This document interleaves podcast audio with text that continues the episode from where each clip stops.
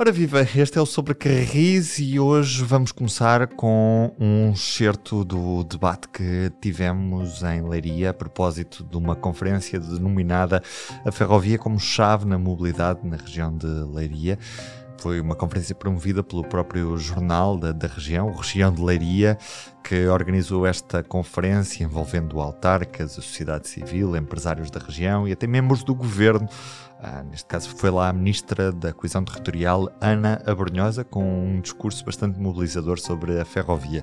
Mas o que vamos trazer agora nos próximos 16 minutos é um excerto da gravação do podcast ao vivo em que uma plateia de cerca de duas centenas de pessoas puderam assistir ao Sobrecarris em direto peço só desculpa pela qualidade de som, que não é a melhor. Nós tivemos alguns problemas técnicos, a equipa que estava a produzir o, o evento teve alguns problemas técnicos e o som que nos chegou tinha bastante má qualidade e isto era apenas uma gravação de backup que se resumia aos primeiros 16 minutos do episódio. Vamos então ouvir, pedindo desde já desculpa pela má qualidade destes minutos. Depois já vamos a mais temas. Para todos, muito boa tarde. Antes de mais, agradecer o, o convite para estarmos aqui presentes. É sempre um prazer podermos estar eh, em conversa direta com, com todos vós, a falar sobre ferrovia, que é algo que nos apaixona, e felizmente estamos num ciclo de investimento, não é? Não se fala no encerramento na linha do Oeste, há uns anos falou-se, estamos a falar agora de alta velocidade, estamos a falar agora de melhorar aquilo que temos, estamos a falar em alterar a cota modal do automóvel particular para a ferrovia. Hoje temos a certeza que o caminho é por aqui e que temos de alterar os nossos hábitos para podermos respeitar o planeta em que vivemos, conseguirmos ter depois um, um futuro um bocadinho mais promissor que, que até agora uh, sabemos que está, que está em risco. Este nosso modo de vida efetivamente tem de ser alterado e aqui uh, o comboio e a alta velocidade, os serviços urbanos e a ferrovia de proximidade, o transporte público tem esse papel essencial. Eu sou o Ruben Martins e, como sempre, Carlos Cipriano, comigo e Diogo Correia Nunes, são os meus colegas de, de, podcast que podem ouvir em todas as plataformas de podcast, basta procurarem podcast sobre carris e, e eu não. Eu, eu acho incrível nós estarmos aqui hoje por uma simples razão, que é em 2030 esta cidade, Leiria, esta região, vai ser muito provavelmente aquela que vai sentir mais o, o maior impacto daquilo que é a alta velocidade em Portugal e que é estar próximo dos grandes centros. Leiria, que agora está um pouco à margem, vai passar a ser central. Diz-me. Eu acho que, se calhar em 2030, já se pode dizer que Leiria existe. Porque há, há, uma, há uma piada que ocorre recorrentemente na, nas redes sociais e nos locais que dizem que Leiria não existe. A partir de 2030, muito provavelmente vai ser o contrário. Leiria vai existir mesmo e com muita força. Não partilho desse otimismo, mas já, já vou fundamentar. Eu acho que podemos começar por aí, Carlos. Já que não partilhas desse otimismo, porquê é que não acreditas que em 2030 Leiria vai passar a existir no mar? Muito bem, eu, eu não partilho da, do entusiasmo que passou pela, pela assistência quando há pouco se falaram naquelas reduções de tempos de percurso uh, fantásticas, uh, uh, por seguinte, porque eu acho que isto é morrer na praia. Eu chamava a vossa atenção, a primeira fase da linha de alta velocidade é do Porto a Soure e a segunda fase será de Sor até ao carregado. Se repararem na pequena distância que há ali entre a cor azul e a cor verde, separa Sor de Leiria, isto é morrer na praia. Isto é quase um naufrágio à vista do corpo. Isto significa o quê? Significa que vamos ter uma primeira fase em que os comboios de alta velocidade virão na nova linha de alta velocidade até Sor. A escolha de Sor é porque a bissetriz, ali a bate, toca na linha do norte e, portanto, é possível que o comboio de alta velocidade saia da linha de alta velocidade, entre na linha do norte, que naquela zona de Soro, Pombal, até quase ao entroncamento, tem patamares de 200 km hora, e depois siga para Lisboa, encurtando já assim o tempo de percurso entre o Porto e Lisboa. Mas é entre o Porto e Lisboa. E Liria fica à margem. Por isso é que eu digo que é morrer na praia. Eu não compreendo porque é que, na primeira fase, não se contemplou já na primeira fase, Porto-Leiria. E porquê? Porque seria possível manter os comboios diretos Porto-Lisboa, Lisboa-Porto, pela linha de alta velocidade e em Sor continuando a mudar para a linha convencional, mas pelo menos Leiria e a linha do Oeste, eu quando falo Leiria, falo também na linha do Oeste, Leiria e o Oeste já ficavam agarrados à linha de alta velocidade. Já ficavam a fazer parte do sistema da rede ferroviária nacional. Já ficavam com tempos de percurso muito interessantes para o centro e para o norte. E mais competitivos que o autocarro. E mais competitivos que o autocarro. Basta claramente. pensar que, por exemplo, que neste momento do Porto a Leiria são 3 horas e um quarto e é preciso mudar uma vez de comboio e que de autocarro são 2 horas. E se, por exemplo, se a linha, se a primeira fase fosse até a Leiria, eh, seria muitíssimo provável que o comboio fosse bem mais competitivo que o autocarro. E, e, e quão transformador isso poderia ser nas ligações entre estas duas cidades. Sobretudo, diria, dizia eu, em relação ao centro e ao norte. Ou seja, se Leiria fizesse parte da primeira fase da linha alta velocidade, teríamos Leiria-Coimbra em 20 minutos, teríamos Leiria-Porto em 50 minutos, Leiria-Braga numa hora e meia. Se isto, como passa aqui a linha do Oeste, com a linha do Oeste, teríamos Caldas da Rainha Coimbra em 55 minutos em vez das duas horas atuais, teríamos Caldas Porto numa hora e meia. Bom, mas dir-me mas ok, não é grave, eh, fica para a segunda fase. E é aqui que o meu ceticismo. Porque, com exceção da Expo 98 e do Euro 2004, como, muito- como o Pedro Meda há pouco e muito bem constatou, em que aí sim se cumpriram prazos, eu, que acompanho eh, a evolução do caminho de ferro em Portugal desde há 30 anos enquanto jornalista, eh, verifica-se nunca nenhum projeto foi concretizado a tempo e horas. Todos os projetos se atrasam. Basta olharmos para o Ferrovia 2020. Vamos recuar a 2016. Em 2016 é apresentado o projeto Ferrovia 2020, que já foi aqui explicado, que prevê modernizar uma grande parte eh, da ferrovia portuguesa.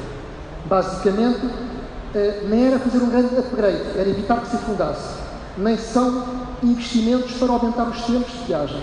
São investimentos para modernizar a infraestrutura. Grande parte daquilo que é anunciado como investimento não é mais do que eh, manutenção de infraestrutura pesada.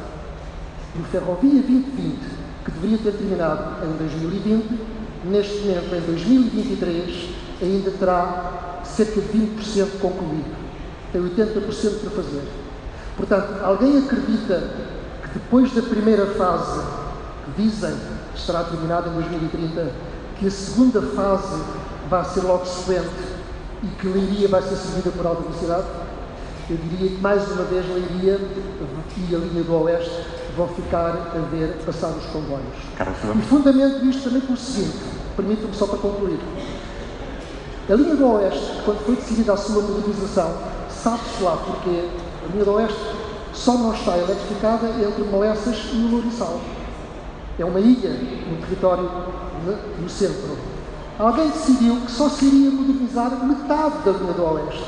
E o investimento que está em curso é só entre Molessas e Caldas da Rainha. Eu pensei na altura, está bem, mas assim que for inaugurado Molessas Caldas da Rainha, seguramente haverá logo o Caldas da Rainha Louriçal. Mas não, a IP neste momento nem sabe quando é que começam as obras, está tudo atrasado. Portanto, se para um investimentozinho destes, que é a modernização da linha do Oeste, é pouco mais que a eletrificação, isto está tudo atrasado, e a segunda fase também se atrasa, alguém acredita que a segunda fase da linha de alta velocidade não se vai atrasar também? E é, são estas as razões pelas quais eu manifesto aqui o meu ceticismo, porque eu penso que a linha do Oeste e Leiria vai ficar mais uma vez à margem da alta velocidade. temos de fazer muita força pelo Mundial 2030, Carlos. Aí sim já acreditarei. Diogo, ah, nós estamos numa região que de certa forma está divorciada do comboio. Se, se andarmos na linha do Oeste, e hoje eu e o Carlos viemos pela, pela linha do Oeste, tu acabaste por vir pela linha do Norte, que vieste Mas do também Norte. já usei a linha do Oeste. Claro, claro.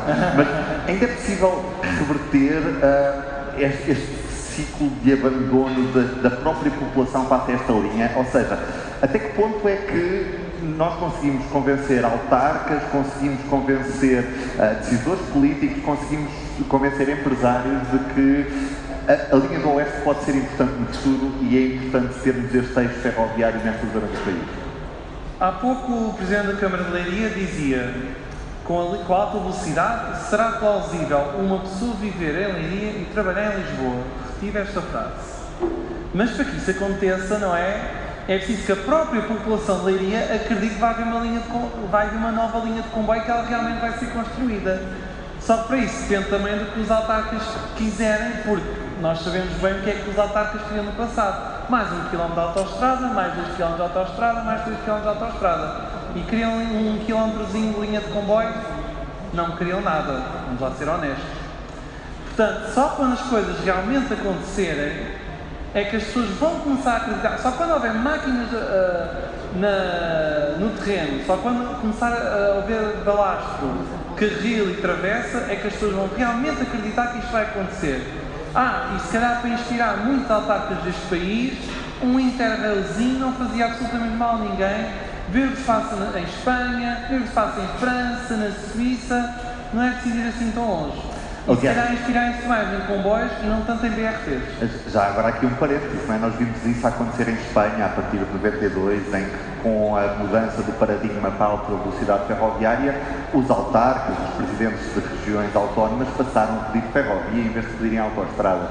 Portanto, eu acho que será esse o turning point aqui para a região oeste, é isso? Pois, e basta pensar que há pouco falou-se que há um projeto de 24 milhões de euros para um BRT hidrogênio entre Leiria e Marinha Grande. Ora, eu há umas semanas li no jornal, que por acaso é este jornal que está a organizar esta conferência, que fala muito bem, há um comboio que faz Leiria, Leiria a Marinha Grande em menos de 10 minutos. Qual é que é o grande problema? A frequência. Porquê? Porque a linha tem sido tão estagnada, tão estagnada, que passa o comboio aqui em cada duas horas, em cada três horas.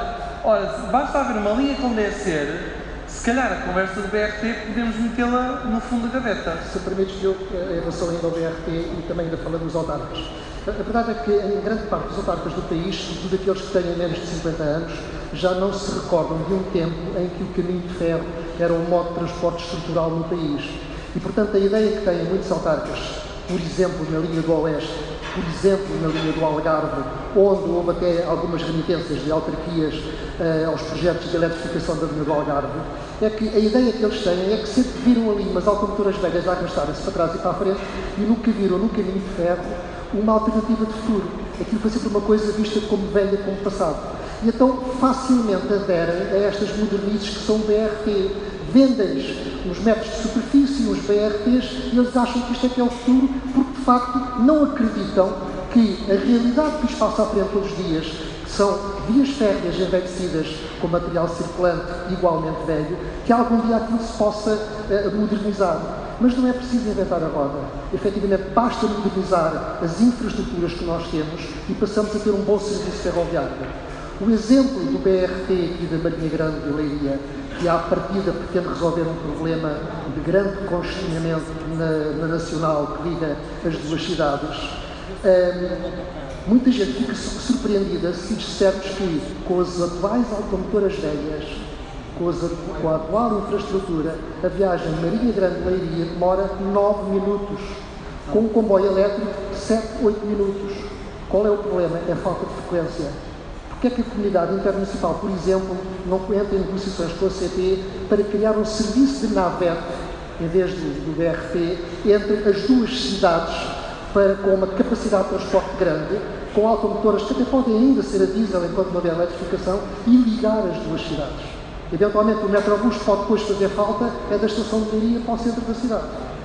Já agora, e também para os defensores do, do, do metrobus, devo dizer o seguinte, o Metro Mondego comprou 40 autocarros articulados com sistemas de carregamento por 900 mil euros cada um Portanto, quando se fala em BRT, estamos a falar em comprar autocarros de 900 mil euros. Na Alemanha, segundo os valores que obtive há pouco, é um bocadinho menos. Cada BRT custa 833 mil euros.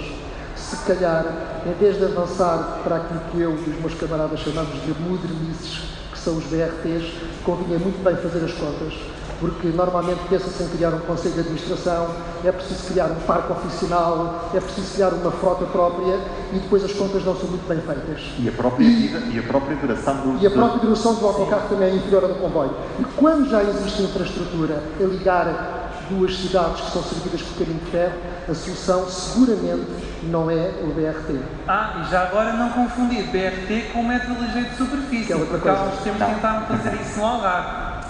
Não é bem assim. BRT metro é anda sobre, sobre carris, BRT anda sobre rodas, sobre alcatrão. Eu acho que era um bom momento para começarmos a introduzir algumas questões Sim. do nosso público e agradecemos antes de mais por, por terem estado ao trabalho também de, de nos questionar e, e estamos sempre receptivos às vossas questões. Rui Raposo, da Comissão para a Defesa da Linha do Oeste, pergunta se pode a Linha do Oeste no futuro ser uma segunda linha do Norte, considerando as suas potencialidades como linha de longo curso, regional e suburbana. Carlos Cipriano, podemos ter aqui mesmo uma segunda linha do Norte? Eu diria, a resposta muito rápida, eu diria que a linha do Oeste deve estar para a linha do Norte, como a A8 está para a A1. Ou seja, dois corredores importantes estruturais paralelos a ligar Lisboa ao centro do país. E já agora faço aqui mais uma pequena nota ainda em relação à linha do Oeste e à vantagem que seria a linha do Oeste estar, através de Leiria, ligada já numa primeira fase à linha de alta velocidade. Como sabem, está em discussão a construção de um novo hospital para o Oeste.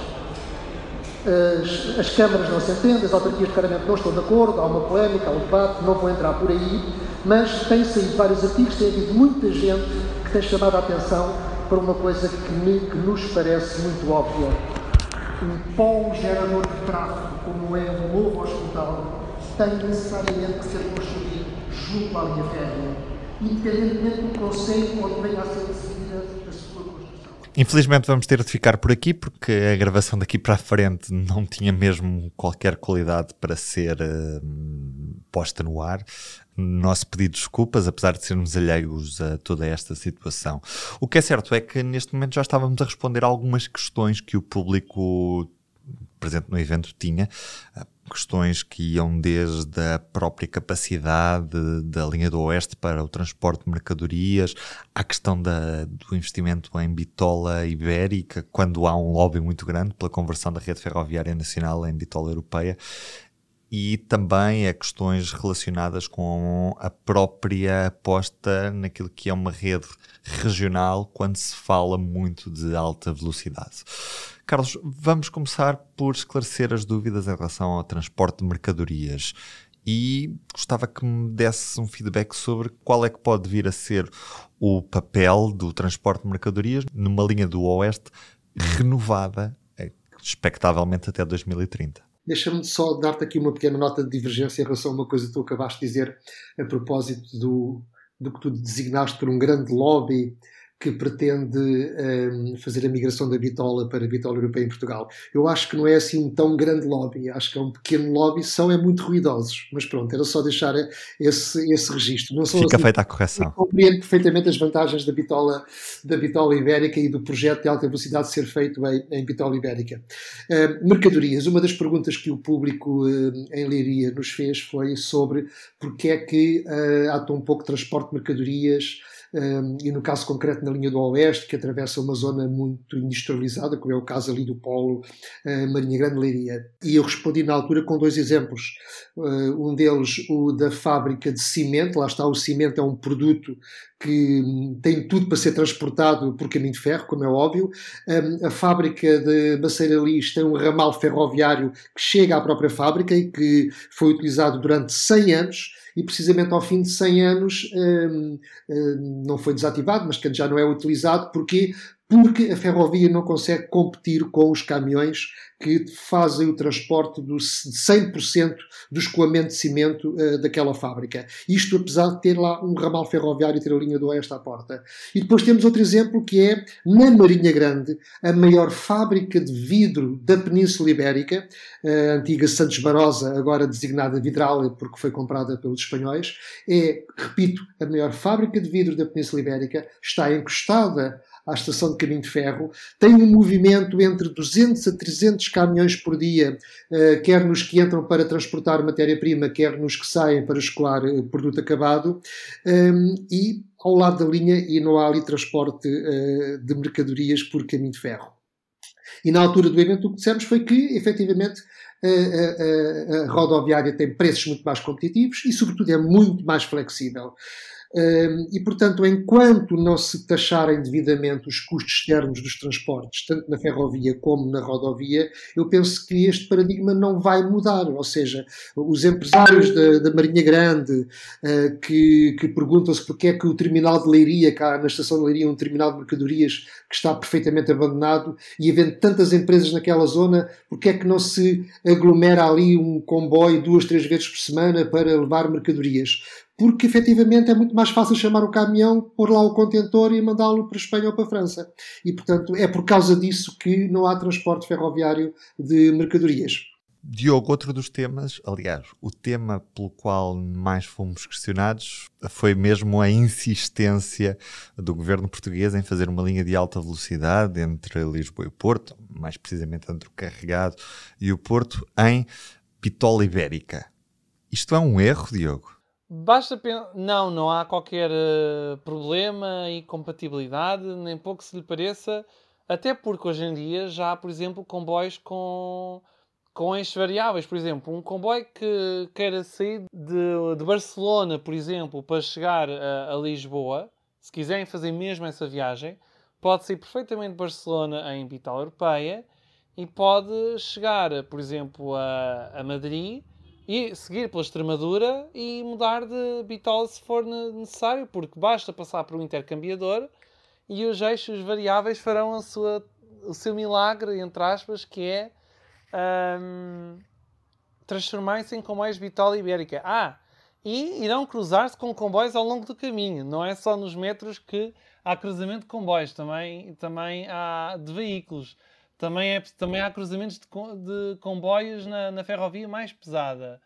Uh, é, essa é, sobretudo, a, a, razão pela qual é, é perfeitamente possível uh, haver um comboio, haver, ser construído uma linha em bitola uh, ibérica, até porque a Espanha já o está a fazer, sobretudo na, na região da, da Galiza. Só falta a Talgo, neste momento, conseguir ter a homologação, concluir os testes para que esses comboios possam funcionar. Uhum. Mas na prática, Diogo, e completando aqui um pouco o que tu disseste, hoje já existe tecnologia que permita um comboio uh, circular em várias bitolas diferentes. Isso acontece em vários troços em Espanha que, que, são servidos em linhas de alta velocidade em bitola europeia e outras que foram construídas em bitola ibérica. Por exemplo, para termos noção, o eixo atlântico na zona da Galiza, entre Vigo e a Corunha, é uma linha de alta velocidade e está construído em bitola ibérica e não tem qualquer problema. Da mesma forma como há comboios que vêm de Madrid, que saem em bitola europeia e que depois passam para a bitola ibérica noutras regiões, passando, por, passando pelo, pelos intercambiadores de, de, de bitola. E, e, tudo isso mostra que a tecnologia hoje já permite ultrapassar esse problema com um custo muito mais baixo do que seria necessário investir se fôssemos mudar cada ramal deste país, cada linha, cada uh, quilómetro da nossa rede ferroviária. Portanto, não há mesmo problema. Ah, e já agora de só dizer uma coisa, que é, mesmo que nós tivéssemos essa ideia maluca de agora começarmos a mudar todas as linhas para a bitola europeia, os passageiros iriam sentir zero a mudança, porque as velocidades praticadas iriam ser exatamente as mesmas. Portanto, não vale a pena estarmos com um grande investimento quando os ganhos na prática são de zero. Carlos Cipriano. Deixa-me só acrescentar, Ruben, que um, ehm, também está a ser desenvolvida tecnologia bibitola para vagões de mercadorias e que, portanto, é quando isso que se começar a vandalizar e quando descerem os custos de, desse tipo de tecnologia, até as próprias mercadorias podem circular em vagões com eixos variáveis.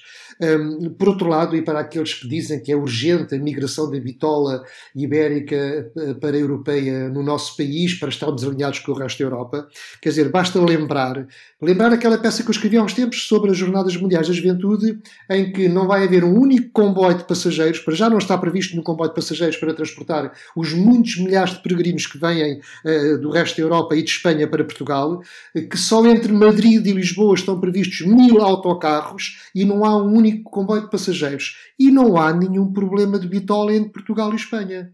Portanto, os problemas de interoperabilidade não passam pela bitola, não são a preocupação, não é aí. O problema não é o hardware, é o software. É o não entendimento entre as duas empresas, uh, somando-se depois algumas questões técnicas relacionadas com, com sinalização, com certificações, etc. Mas o problema não é a bitola. Se o problema não é a bitola, temos de nos focar noutro tipo de problemas que a nossa rede ferroviária tem, e um desses problemas é o facto de termos redes regionais pouco competitivas. De que forma é que esta grande aposta na alta velocidade pode também dar alguma competitividade às redes regionais, Carlos? Nomeadamente à linha do Oeste grande vantagem é aquilo que eu estou sempre a repetir, é a palavra rede. A palavra rede é uma palavra-chave no sistema ferroviário. Sendo a linha de alta velocidade construída em bitola ibérica, vai permitir que comboios convencionais possam utilizar alguns troços da rede de alta velocidade para um, satisfazer outras origens e destinos que não unicamente Lisboa e Porto. Portanto, nós vamos ter efetivamente Lisboa-Porto a 300 km h sem paragem numa hora e 19, uh, um pouco mais se pararem em Leiria, Coimbra e Aveiro, mas depois também vai ser possível termos comboios a sair da linha do Oeste e a apanhar a linha de alta velocidade em Leiria. Vamos ter comboios da Figueira da Foz para Lisboa que usam uma parte da linha do Oeste e a partir de Leiria vêm para Lisboa.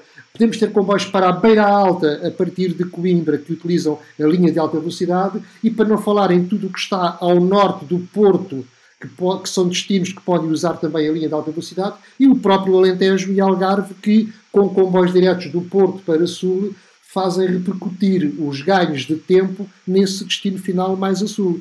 Portanto, é este funcionamento em rede em que vamos ter no litoral uma grande autoestrada ferroviária que vai permitir encurtar o país, até o próprio país, de facto, com servindo muitas origens e destinos que vão aproveitar essa linha para fazerem viagens mais rápidas e encurtar os tempos de, de percurso. Se não fossem bitola ibérica, se fossem bitola europeia, seria muito mais difícil fazer isso. Ficávamos com uma linha segregada, isolada do resto da rede. Com os custos crescidos de exploração que isso teria já agora. Exatamente.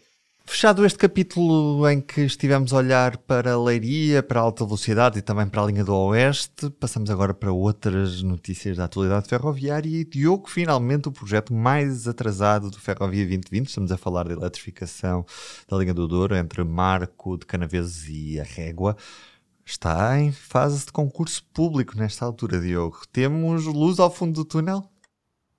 Para já, é preciso, primeiro é preciso que apareçam concorrentes, não é? Que depois seja feita uma adjudicação da, da obra. Só, e depois que as obras comecem, depois que as obras acabem. Porque até lá, acho que neste momento estamos numa altura em que, com a inflação, com a subida dos custos dos materiais, não vale a pena estar já a festejar.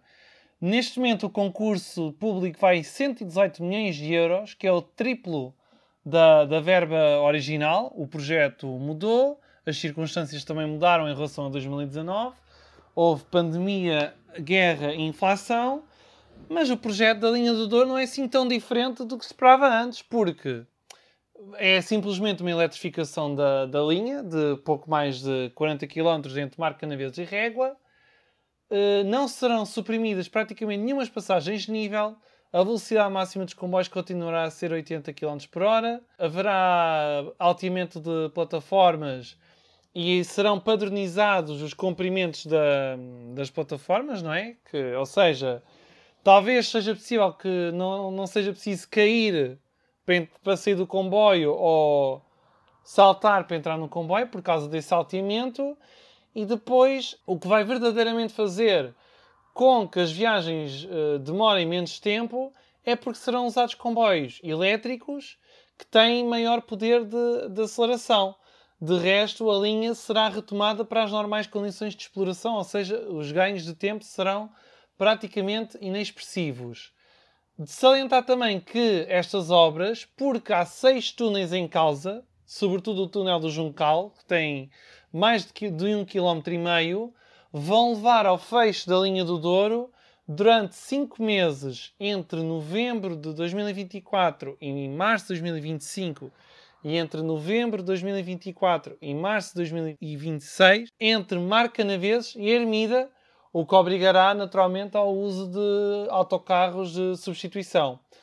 As obras, se, correrem tudo, se correr tudo bem, se não houver nenhum atrasos, irão decorrer entre o segundo trimestre de 2024 e o segundo trimestre de 2026. Apesar de haver limitações na velocidade da linha entre agosto de 2024 e julho de 2027. Portanto, vamos ver se o calendário será mesmo cumprido. Queria acrescentar que também há novidades em relação ao Régua Pecinho, porque o governo tem todo um prazo, vai lançar também concursos de projeto, porque houve uma reunião no, há poucas semanas na, na Comunidade Intermunicipal do Douro. Foi lá o ministro João Galamba com o secretário de Estado das Infraestruturas, Frederico Francisco, em que, além desta informação do Marco Régua, que entretanto já saiu no Diário da República, também foram dados os primeiros passos para eletrificar a linha entre a Régua e o Pocinho. Neste caso, a fase de projeto será dividida em três partes. Estamos só a falar da fase projeto. Está a ser lançado um projeto para colocar as catenais na linha. Há um outro projeto para a substituição das pontes, porque pretendem substituir as pontes atuais por outras. E no próximo mês, em julho, haverá um concurso público para o projeto geral da obra. Ou seja, a IP pretende dividir esta fase em três. E só depois disto estar concluído é que poderá ser realmente lançado o concurso público. E, tendo em conta que estamos a falar de projetos que demoram mais de um ano, talvez lá para 2025 seja lançado o concurso público para depois fazerem as obras de eletrificação.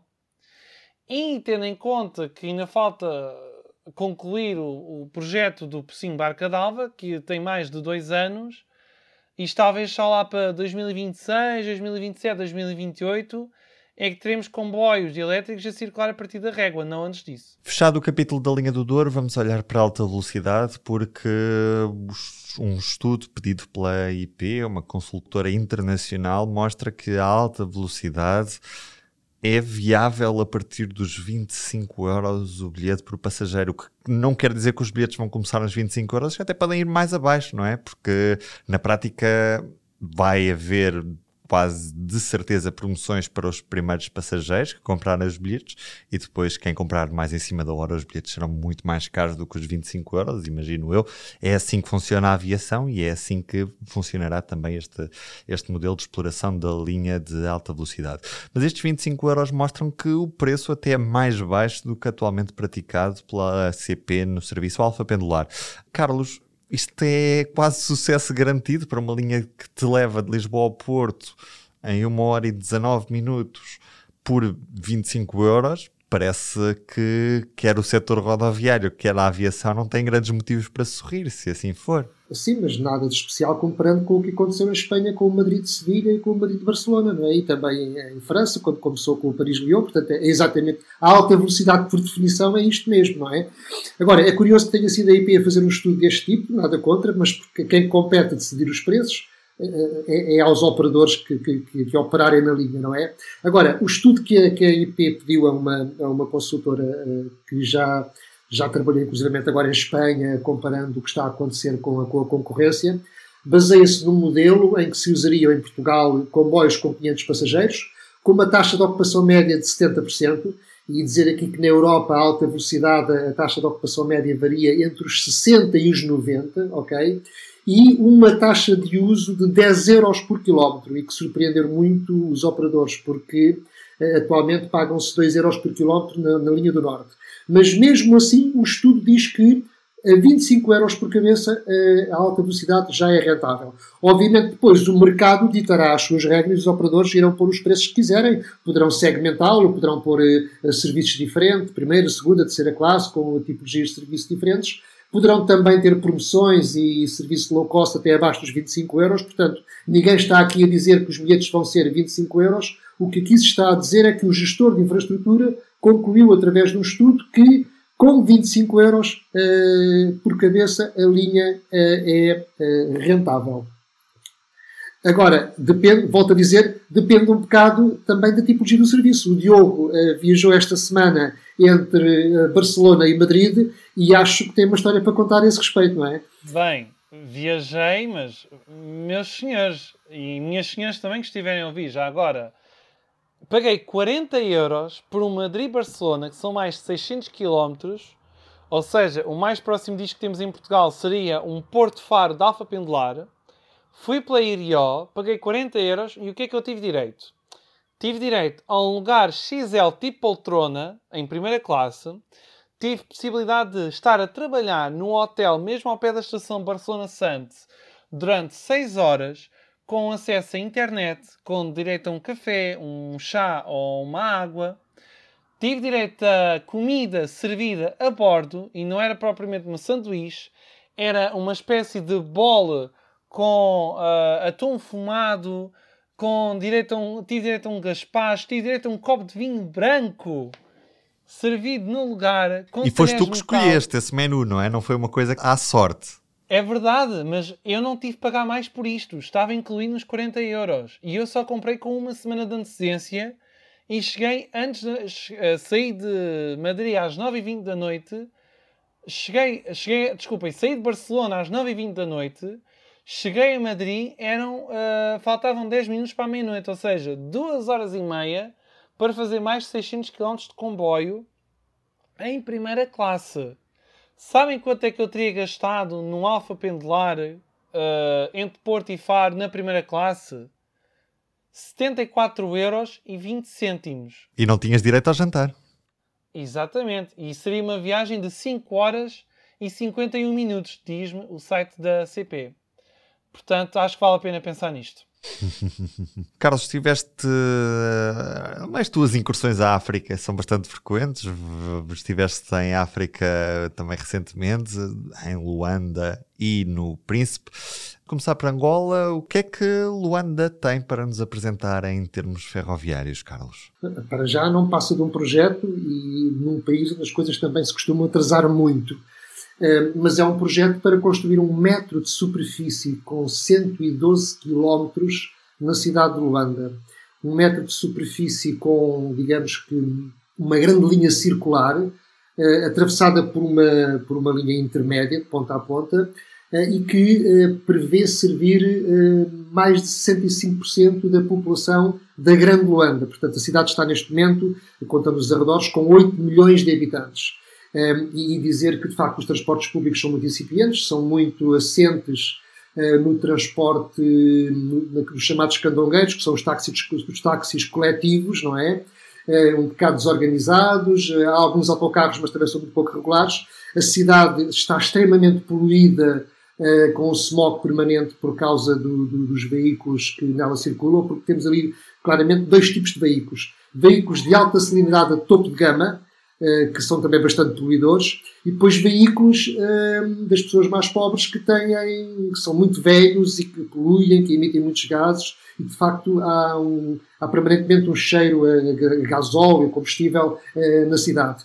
E portanto, se este método de superfície avançar, e a abordagem da peça que eu escrevi no público foi exatamente essa, foi uma questão que, que em África não é, não é uma prioridade, porque o problema de facto lá é resolver o problema da mobilidade, mas é uma abordagem inédita, muito europeia, de facto, que é nossa, que é ver eh, quanto, qual era o impacto que isto teria em termos de eh, poupança na emissão de gases com efeito de estufa.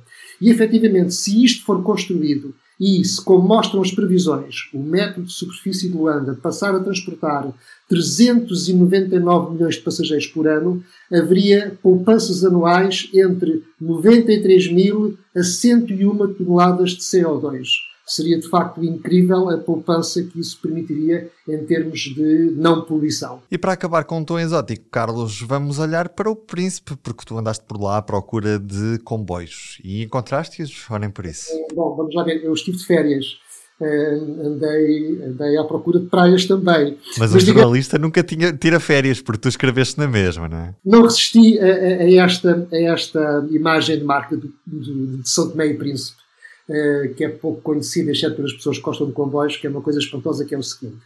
No, no início do século XX, nos anos 20, a ilha de São Tomé, que são 50 km por 30, portanto pequeníssima, não é? Tinha 600 km de linhas de caminho de ferro que era uma densidade eu penso que era das maiores do mundo, não é? E é uma quarta parte da atual rede ferroviária portuguesa atualmente. Eh, e porquê? Porque o caminho de ferro eram linhas de, de, de via estreita, uh, servia para o transporte do cacau entre as roças e uh, os pontos mais próximos do mar, que eram os embarcadores, onde escoavam o café. O, o São Tomé e Príncipe, que é neste momento o segundo país mais pequeno de África, eh, no início do século XX, chegou a ser o território com mais produção e exportação de cacau uh, no mundo. E é muito curioso que, embora cada roça tivesse a sua rede eh, para transportar o cacau e para transportar até os trabalhadores, etc. Algumas roças comunicavam entre si e às tantas tínhamos uma rede ferroviária informal onde era possível viajar de um lado para o outro e as próprias pessoas aproveitavam o caminho de ferro enquanto transporte de passageiros. Eu passei mais tempo no Príncipe. O Príncipe é uma ilha muito pequena, são apenas 18 km uh, por 12 e mesmo assim tinha 150 km de linhas férreas uh, nas roças. O que é que eu andei à procura de, desta arqueologia? Encontrei ainda uh, na roça Sundi uma locomotiva a vapor, encontrei restos de carris de, de com agulhas, com aparelhos de via, máquinas geradoras, oficinas e também numa outra roça também encontrei ainda restos de, de carris no, no capim que eram utilizados por comboios movidos com locomotivas a vapor praticamente a tecnologia era toda alemã e que, na altura, faziam da ilha, da ilha do Príncipe quase como que uma ilha, digamos, industrializada, porque em cada caminho de ferro tinham também as próprias oficinas, tudo isso, não é? E tudo baseado no cacau. Curioso que a própria cidade de Santo António, que é a capital do Príncipe, e que, enfim, é, é, em, Portugal seria uma aldeia ou seria uma pequena vila, um, tinha um caminho de ferro que atravessava a cidade, portanto, pelo meio das ruas, e às tantas há um conflito entre a Câmara Municipal que quer tirar de lá esse caminho de ferro e os donos das roças que querem mantê-lo. E quem é que acaba por ganhar o conflito são os donos das roças, porque o capital fala mais alto, o cacau falou mais alto e, portanto, a linha, a linha de caminho de ferro manteve-se a atravessar a cidade ainda durante mais uma série de anos.